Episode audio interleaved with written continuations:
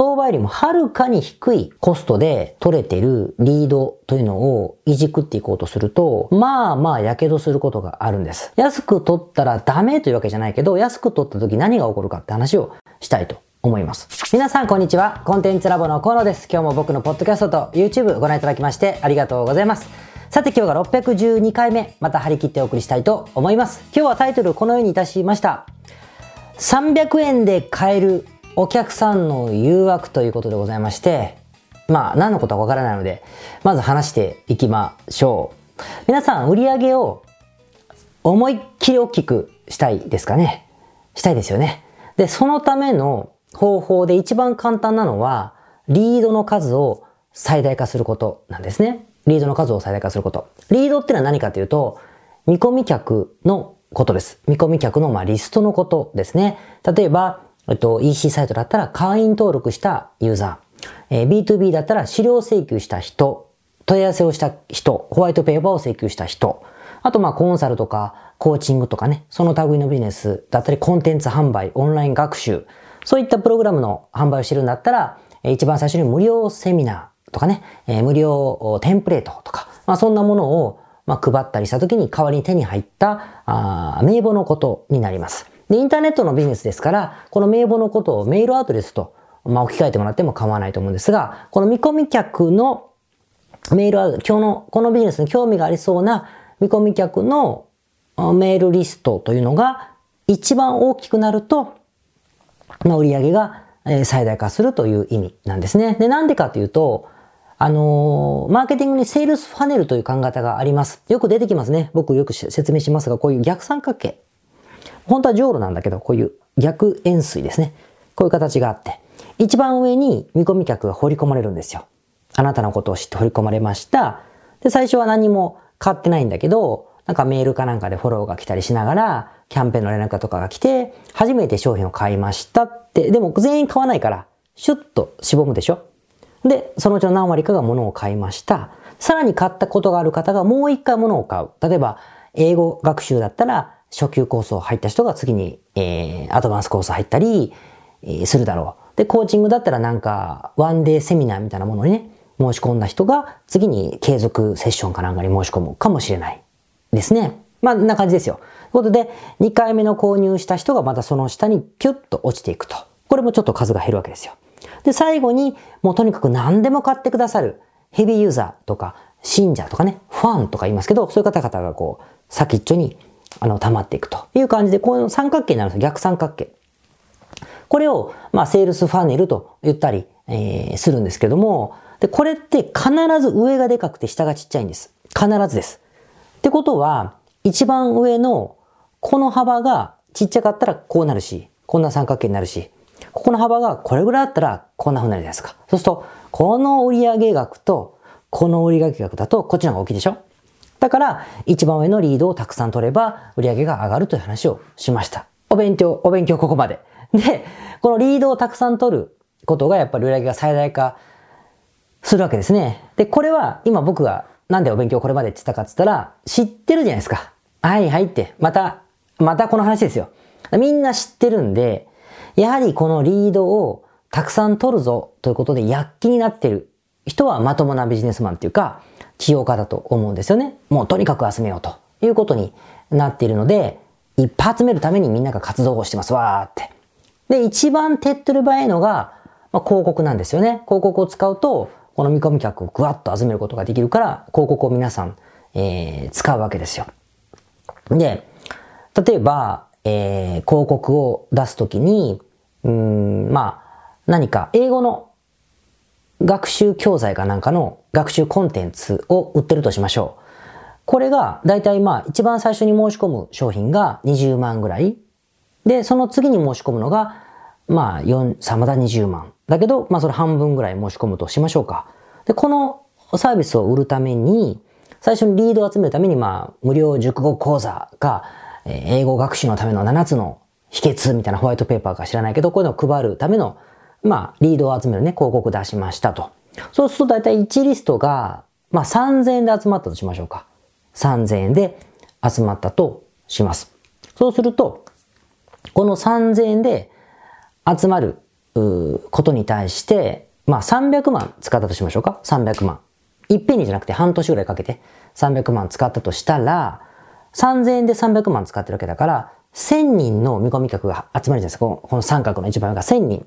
手に入って、この1000人の方々が、例えばまあ相場で3%ぐらいの方が、あの、20万の教材を買ってくれたとしましょう。そうすると30人ですね。30人。1000人中30人。だから30人が20万の教材を買ってるので、えー、いくらだ ?600 万ですか ?600 万とかになるじゃないですか。で、この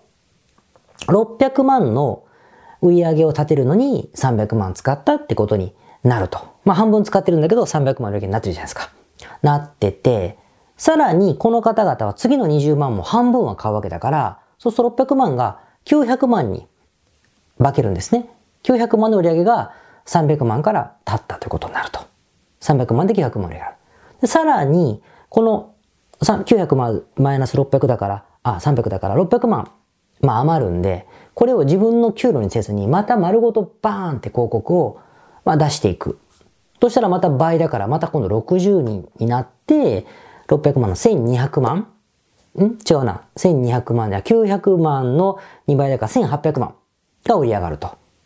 いうことになるじゃないですか。これが1年間通して行われれば、まあ今例えば、まあなんか知り合いがなんか買ってくれて2、30万の売り上げの人が2000万近い年商には膨らむことになるでしょこれがからくりですね。まあこれも勉強なんだけど、なんです。なんですが、これもはいはいってことになるわけで、なんでかっていうと、今引っ掛け問題で、え ?300 万ちょっと待ってよと。300万も払えませんっていうふうになるじゃないですか。なんでかっていうと、300万をもともと持ってない人が多い。失礼かもしれません。持ってたらごめんなさい。300万も持ってない人か、もしくは持ってるけど使わない人か。どっちかですね。なんでかって言ったら持ってなかったら使えないし、持ってたとしても、いやいや、本当にそんなに売り上がるの？って。だってね、300万使うまでは何もないんですから、売り上げなくて、ただただただ見込み客が集まってるだけで。ファネルはみたいな。三角はみたいな感じで、えー、集まってるだけだから、いや、そんなの使えないよ、みたいになるので、もっと安く集まんないの？とか、お金かけたくないんですけどっていうのが、まあ人情ですね。だから安くしようとするわけです。なんですが、これまた面白くて、あるんですね、安くする方法が。あるんです。例えば、うん、いろんな方法で、うん、まあ、ソーシャルメディアを使って、知り合いとコラボをしたりして、そこで自分の無料講座みたいなものに登録してもらうようにお誘いして集まったら、このリストは0円だから、0で100とか200とか300って集まるかもしれないし、さらには広告とかも、まあ工夫に工夫を重ねるとですね、これが300円ぐらいになったりするんですよ。思いっきり工夫すれば。300円にすることができ、安くするためだけだったら安くできるので、そしたらさ、300万じゃなくて、30万で1000リスト集まっちゃうでしょ ?30 万半年だったら月に5万ですよ。だったら、なんとか出せる人もいませんか？まあ別に、1月に13万で10ヶ月でもいいですけども、だってなんか、なんか、現実的じゃないですか？特にヨーロッパの方とかね、アメリカの方だったら、そんなに、あの、物価安くないと思うんで。できそうじゃないですか？で、しかも1000だから、その30万かけて、600万売り上がって900万の明け、わおみたいな。で、その600万使ってみなさいよ。で、また300万使うわけ、300、300円で集めるわけだから、600万で300円のリストなんて、どんだけ売り上がるんだって、もうそれは億、1億超えちゃうぐらい、うおーってなるじゃないですか。みたいに、やり、やってしまいがちでやりたくなると思うんです。なんですが、あのー、ここから本題なんですけども、この相場なんです。さっきの無料教材かなんかを配るときの獲得単価3000円って僕相場で結構喋ったつもりなので、大体そうなんだけど、はるかに下げれてるでしょ ?300 万って。300円とか、もしくは0円とかっていうふうに、相場よりもはるかに低いコストで取れてるリードというのをいじくっていこうとすると、まあまあ火傷することがあるんです。なんで今日はその辺の話をしますね。安く取ったらダメというわけじゃないけど、安く取った時何が起こるかって話をしたいと思います。まあ、ちょっと例を話しましょう。ケーススタディですけども、まあ、実はうちの会社の話なんですが、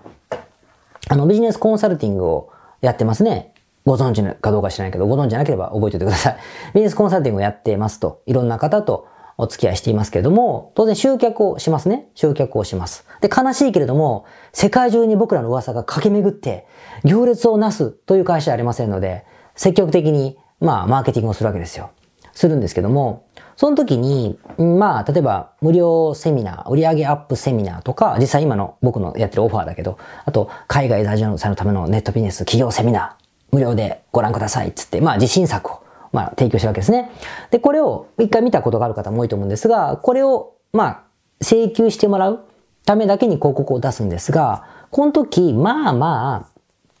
あ、お金は、一人の方に見てもらうために2000円から3000円は、まあ使えますよ。大体ね。あの、企業秘密だからあんま細かいこと言いませんけど、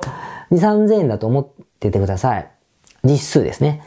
で、集めてます。だから、えっと、それこそ30万使ったら、100人しか集まらないし、300万使ったら1000人集まるみたいなからくりでやってるわけですね。で、集まってますと。で、そっから、まあ、メール、マガジン送ったりとかこういう動画見てもらったりしながら、あの、コンサルティングに申し込んでくださる方が一定量います。一定量います。このデータは言いませんけどね。一定量います。いますので、まあ言ってもいいんだけど、まあ今度言いましょう。で、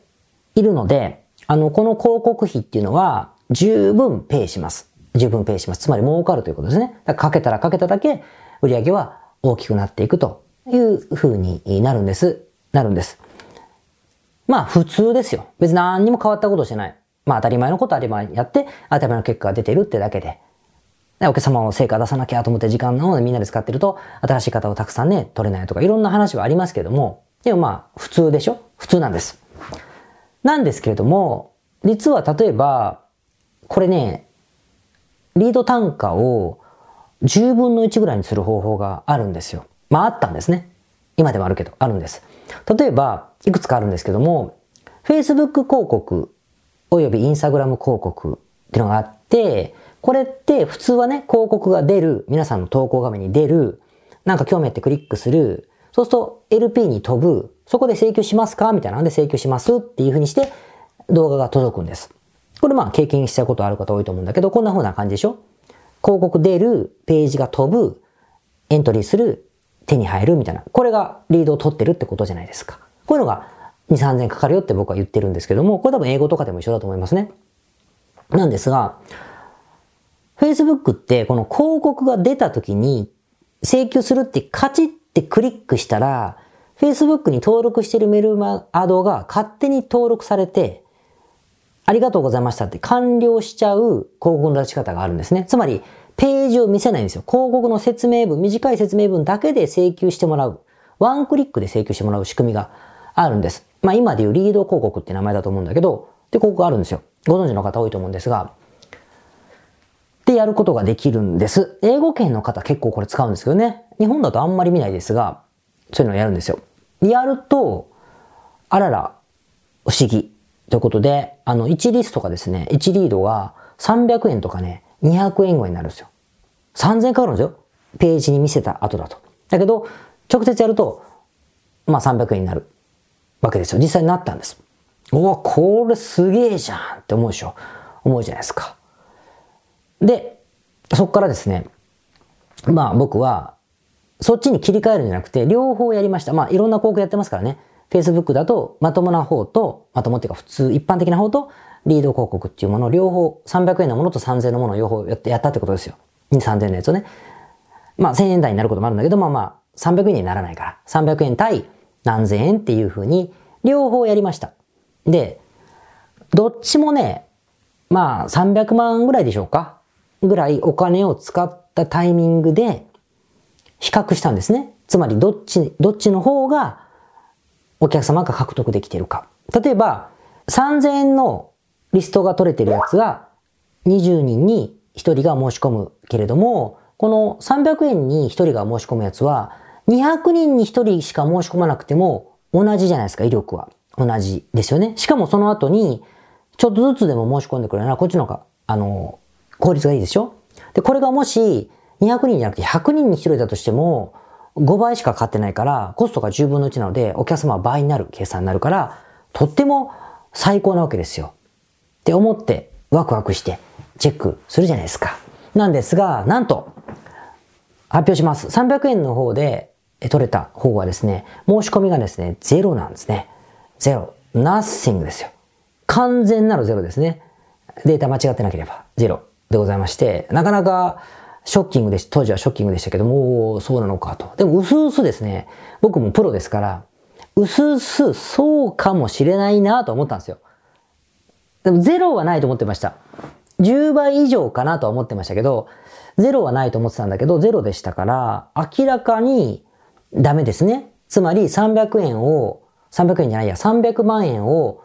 を溶けてなくなっちゃったということです。まあ、と、まあ、正確に未来にはわからないけど、もっと先には。だけど、直近で言えば溶けてなくなったんだろうと。ビジネス効率的には、あの、機能しないと断言してもいいでしょうね。10年後に手に入るお客様なんか今やってもしょうがないですからね。ということが分かりました。もう、ピンときてますね。理由は簡単です。ワンクリックで登録できるので、お客様のモチベーション、動機、必要の度合いが低すぎるんですよ。ですから、興味ない人を集めたに等しいんだろうと。つまり僕らには全く興味がない人。なんだったらビジネスすらしてないかもしれませんね。人を集めているので、300円だからいいってことは全くないんです。で、よく聞くでしょ、こういう話って。見込み客っていうのは、まあ、制度が大事なんだというふうに聞くと思うから当たり前に見えると思いますが、これ結構、まあ気づいてない人が多くて、なんでかっていうと、極端に、じゃあ極端に、コンサルティングサービスいかがですかって広告出した方が良くないですか？だったら。ね。で、相談される方はどうぞってった方が取れそうじゃないですか。もちろん、もっと会社が大きくなったらそういうことを僕もするかもしれません。乱暴に。知れませんけれども、でもやっぱり、コンサルに興味ないけれども、ビジネスの解決をしたいという方の解決策を提示することを無料でやった上で、あ、だったらこいつらに頼もうかなという段取りをした方がビジネス効率はいいんです。だから直球で今すぐ客を集めるよりも、そのうち、もしくは検討外だけれども、その人の問題を解決するような接点を持てば制約をしますから、極端にやったらいいってもんでもないんですよ。だけども、離れすぎてもダメだって、この、その絶妙な線があるんですね。わかります？で、この離れすぎてるかどうかの基準の一つが、明らかに相場よりも安い獲得コストだったとしたら、疑った方がいいということなんですね。わかりやすい例で言ったら、日本に帰国された時とかにね、えっと、ショッピングモールに行くと見たことがあるかもしれないけど、例えば、えっと、ウォーターサーバーの契約をしたくて、子供を寄せ付けるために、若い夫婦とかをね、捕まえたいから。子供にこうバルーンアートを作ってあげて、これをプレゼントする代わりに名前書いてください、アンケートを取ってくださいって言ったり、言ったりね。あと、多分そのガチャガチャかな、ガチャガチャを回したり、スーパーボールすくいとかをさせる代わりに、親にアンケートを取らせたりとかってする会社があるんだけど、これはもう遠いっていうもう典型的な例ですね。子供が風船に興味があることと、水を飲みたいかっていうのはもう全然相関がないので、まあ、うまくいっくらやってるんでしょうけど、やはり良くない。ネットショップだったら、自分のサイトと関係ないプレゼントの代わりに会員登録を取るとかね。もしくは、えっと、景品、アマゾンクーポンをあげる代わりに何かを登録してもらうとかっていうのはアマゾンで買っちゃうじゃんって話じゃないですか。なんでもう最悪なパターンだと思うんです。で、基準はしつこいけども、業界の相場よりも明らかに安い獲得コストの時は疑った方がいいです。例えば、ソーシャルメディアだったら無料じゃんと思うかもしれませんけれども、ソーシャルメディアでフォロワーがわっと増えたりとか、あまりコツコツコツコツこう、毎日毎日投稿してね、試行錯誤してないのに、わっと増えた瞬間な、紹介されたとかバズったとか、で、わっと増えたり、もしくは SEO についても、何かブログ記事か何か書いて、その一つの記事がうわーってアクセスが集まった時、なんかたまたま芸能人とか、D ニュースとか今だったら政治的なこととかで、わっと集まった時でもいいんですよ。いきなりトップランキングにパッと入った時とか。でもいいですね。あとなんかのコミュニティに行ったら、わーってみんなが興味を自分に持ってくれて注目された時に手に入った見込み客だったり問い合わせっていうのは、無料でないですか？無料なんだけど、やっぱ相場としては、時間を本来は使うべきことばっかりだから、例えば、誰かに紹介、リファーラルで紹介してもらったら、すぐに制約するようなお客様をどんどん紹介してもらうためには、そういう強い紹介のネットワークを持っている方との強い関係が必要なわけで、でも人間関係も大してできてないのに、ちょっとソーシャルで知り合って、ちょっとコラボして、わっと紹介されたっていうのは、明らかに、その、獲得コストの労働相場としては低すぎるじゃないですか。じゃあやっぱり、この見込み客の方々は制約しないのだというふうに疑った方がいいし、いいし、ブログも毎日毎日もう何万文字もキーワード調整して書いて直して書いて直してっていうふうに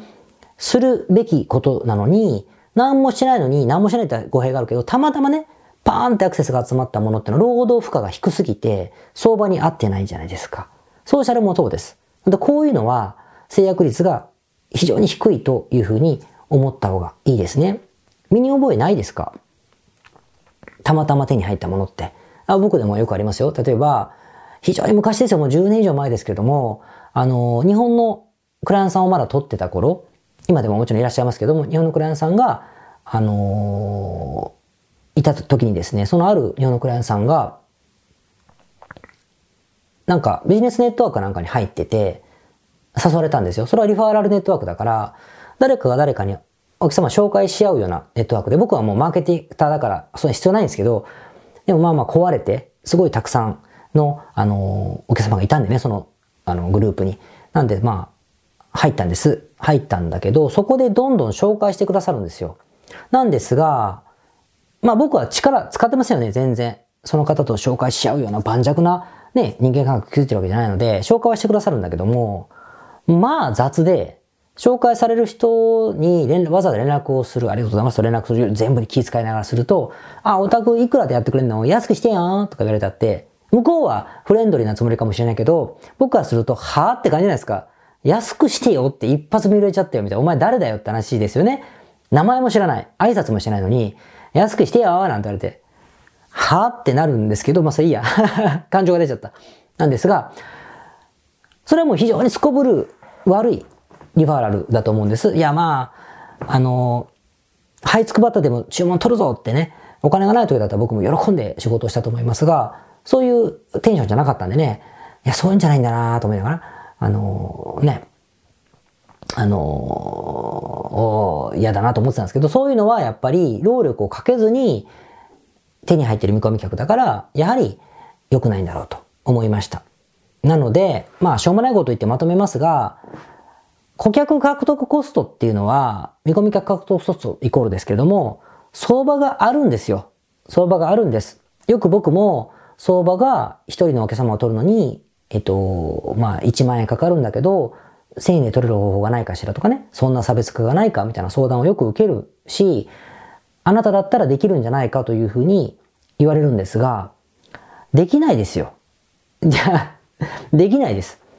なんでかっていうと、能力が低いと言われれば甘んじて受けますけれども、それは、あの、イレギュラーなことなんでね、やれって言われたらやりますよ。やれって、例えば、予算をなんかいっぱいくれて、予算を何百万かくれて、ひたすら試していいんだったら、その当たりが出るまで試します。じゃあ当たりを出す自信はありますけども、そんな金使うんだったら、一番最初から相場で客を取ってって、利益が出るようにやった方が早くないですか？まあそういうのを僕はノウハウとかメソッドとか再現性が高い、まあコンサルタントの技術だと思っているので、クリエイターではないのでね、クリエイティブディレクターとかじゃないから、ちょっと違うと思うんです。まあマーケッターっていう言い方もないものから0から1を生み出すような技術を使う人はたくさんいるけれども、まあ言っても、やっぱりうーん、まあ、再現性が高いことをなさっているし、全くの予算ゼロであったりとかね、相場に合わないことを、広告も何にも使わずに、例えば1000万広告を使ってる会社と、うちはゼロしか使えません。1000万使ってる会社がそれで1億売り上げました。うちも1億ですってことは多分なくて、このこれに追いつくために私はゼロだけど、じゃあまずは200万から始めて、400万にして、500万にして、やっと勝負できそうみたいな風にやっていくんだと思うんです。なんかこの違いわかります？だ規模が違えばね、やる方法はあるんですよ。例えば、お客様獲得コストが、えっと、お客様獲得コストが1万円だったら、年商1000万にはできるけれども、お客様獲得コストが、えっと、3000払えたら年商が1億まで目指せるとかいう世界観はあるんです。こういう意味での相場ですよ。その、全部の会社のレンジが同じだと言ってませんけれども、っていうのがあるわけですよ。ってつくづく思うって話です。ですから皆さんも300円の憂鬱と言ったのは誘惑っていうのはそういうことで、誘惑に駆られると思うんだけども、それは、まあ、なったらすごいですよ。でも、まあならないから、まあちょっとこれは怪しいなと思って、まともな顧客獲得コストを使って、それでも儲かるように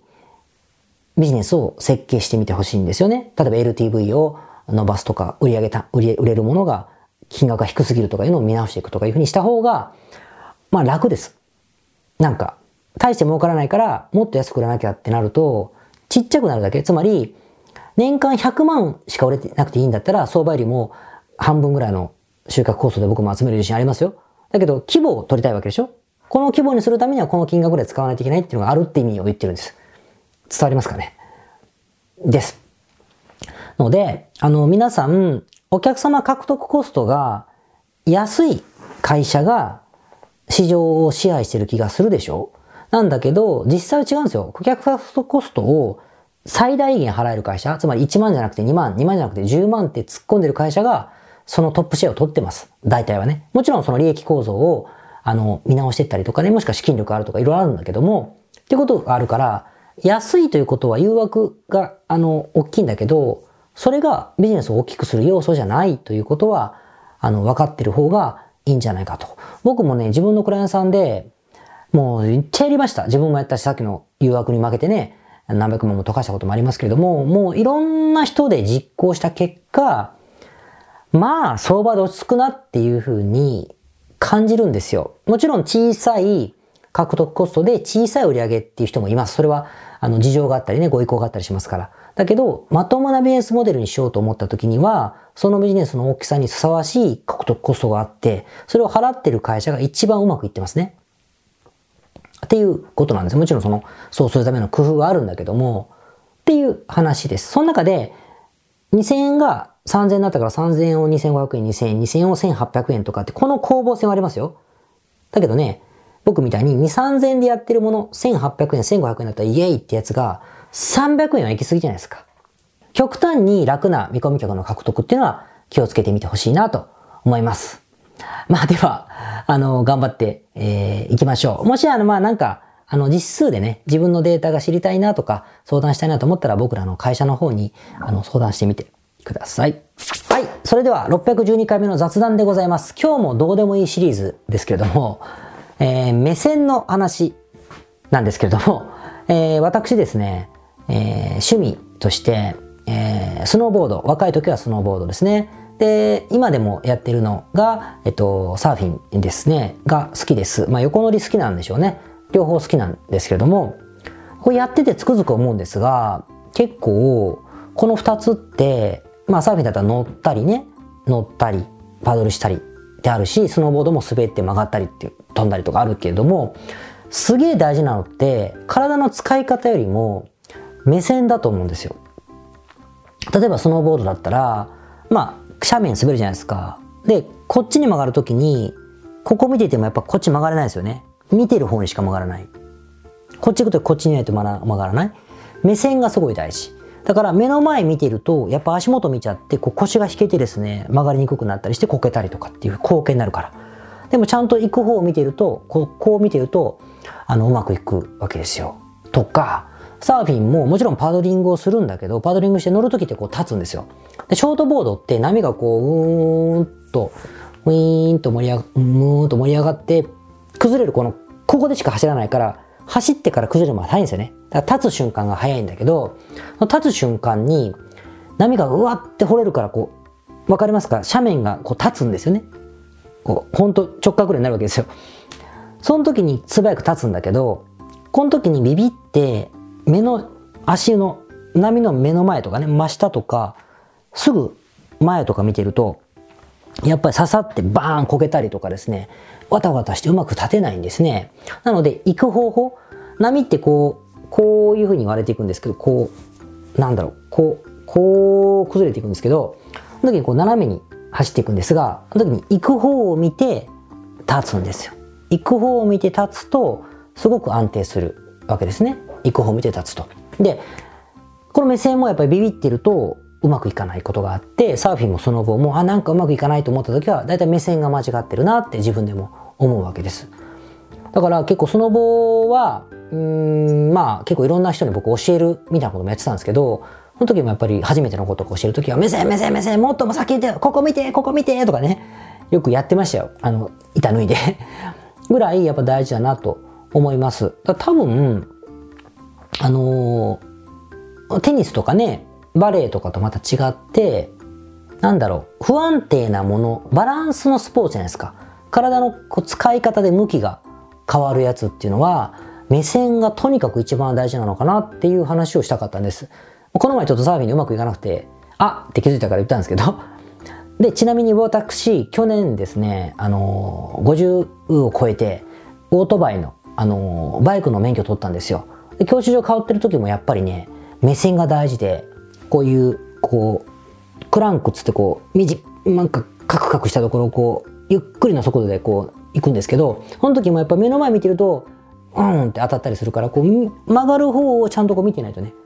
うまくいかないから、バイクもね、こうバランスじゃないですか。だからバランスのスポーツっていうか、ものは全部、目線がものを言うんだなというふうに思ったっていう話なんですよね。じゃあ、ここからオチがあるかっつったら何もなくて、目線が大事なんです。という話でございました。ですので、いたらすごいけど、サーフィン、その後、わかんない。スキー、えー、ボディボーうん、オートバイとかね、うまくいかないなと思う人はですね、目線が大事だと思って、スケボーもそうかな、だ思っていただけるといいんじゃないかなという、非常にどうでもいい人にはどうでもいい話でございました。それではまた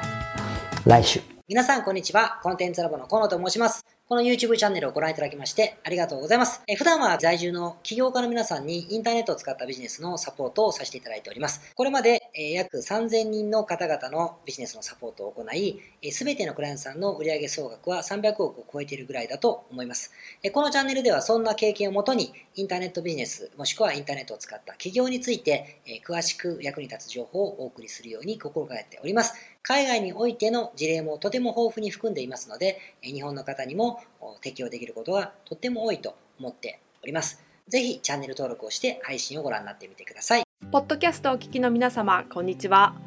コンテンツラボの山口よし子と申します。普段はサンフランシスコに住んでおりまして、日々現地からコンテンツラボのお仕事を行っています。いつもご視聴ありがとうございます。いつも聞いてくださっている海外在住の方日本在住の方起業して制約のない自由なライフスタイルを実現したいと思っていませんか？今日はそんな皆様にですねお知らせとお願いがありましてこんな風に最後にお邪魔させていただいています。そのお願いというのはですねコンテンツラボのコンサルティングサービスについて知っていただくということです。で、あのー、番組の中でも河野が時々メンバーさんと呼ばせていただいていることがありますのでご存知の方も多いと思います。起業前の方にはビジネスプランを一緒に考えることから始め起業後の方には集客組織化異業種展開。だったりはたまたお金の残し方とかそして望むライフスタイルの実現というところまでですねメールやオンライン通話でのコンサルティングのほかに学べる仕組みとしてあの定期的に私たちの方からコンサルティングを受けていただいているメンバーさん用に教材をあのお配りしたりですねあと世界各地にお住まいの起業してビジネスの広がりを目指す日本人の方同士とつながれる仕組みを取り入れたりといったコンサルティングやコミュニティ参加が全て入ったサービスになっております。私たちのクライアントさんは7割が海外在住者在住者さんでですね3割が日本にお住まいの方です。これから起業したい方すでに起業している方あとはあの起業して少し時間が経ってもうあの成長期に入られている方皆さんそれぞれあのビジネスのステージはそれぞれですけれどもとても刺激的にご一緒させていただいています。でよく聞かれるのですけれども海外在住ということにかかわらずですね私どもでは日本にお住まいでビジネスを展開している方とかあの起業計画されている方にもお使いいただけるコンサルティングサービスとなっていますのでご安心ください。起業前、起業後、日本、海外とか関わらずプロフェッショナルな支援やコミュニティ参加でもっともっと成長したいとお考えの方におすすめのコンサルティングサービスとなっております。であの知っていただくことがお願いだったのですけれどもここからは皆さんにあのまた別のお知らせになりますがご興味がある方のために河野が世界各都市で実施して大好評をいただいているネット企業ビジネスセミナーを無料で公開しています。まだ何をしていいかわからない方にはどんなビジネスをするべきかすでに何かを始めている方のためにはどのようにビジネスを成長させるのかといったような濃い内容をですね4時間以上でとても詳しくお話ししています。もちろんあのコンテンツラボの強みとして今まであの一緒にサポートして大きくなってきた実際起業されている方たちの生の声も聞けてしまう貴重なものになっています。そしてさらに特別に今回取り下ろした「How to」というものを含めた実践編のセミナーも特別にご覧いただけるようになっております。ネットショップを始めてみたいとかサービス業をしてみたいコンサルティングやコーチング業をやってみたい自分の持っている情報を売ってみたいなどですね全てカバーしている動画セミナーになっています。で先ほども申したように視聴は無料となっておりますので今すぐこのメールの中にある概要のリンクをクリックいただくかコンテンツラボという名前で検索して動画を請求してご覧になってください。